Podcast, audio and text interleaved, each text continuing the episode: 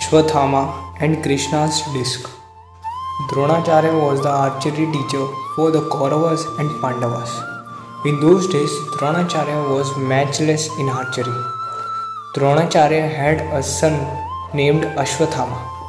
He was named Ashwathama because as soon as he was born, he started neighing like a horse, and Ashwa means horse.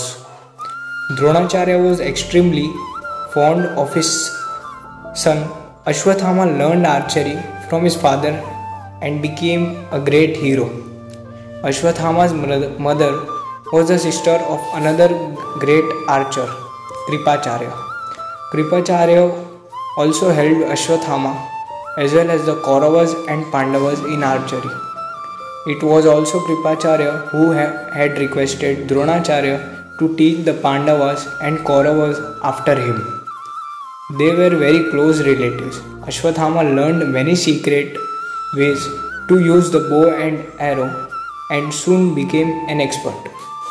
The Pandavas were in the forest because of Arjun's and Yudhishthir's defeat in a game of dice with Duryodhan and the Kauravas.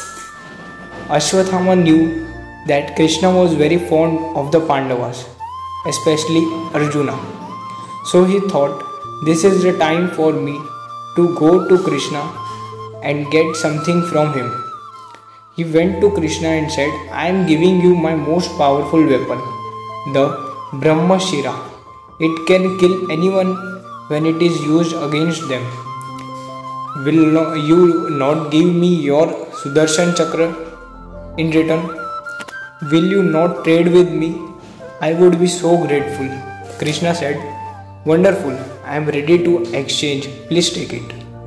Ashwathama tried to lift the chakra disc up, but it was impossible for him to lift it. Krishna said, Young man, you cannot even lift my weapon. How are you going to use it? Ashwathama was embarrassed and ashamed. Krishna smiled at him, saying, Be satisfied with what you have and fight against others with the help of your weapon. My weapon is too heavy for you.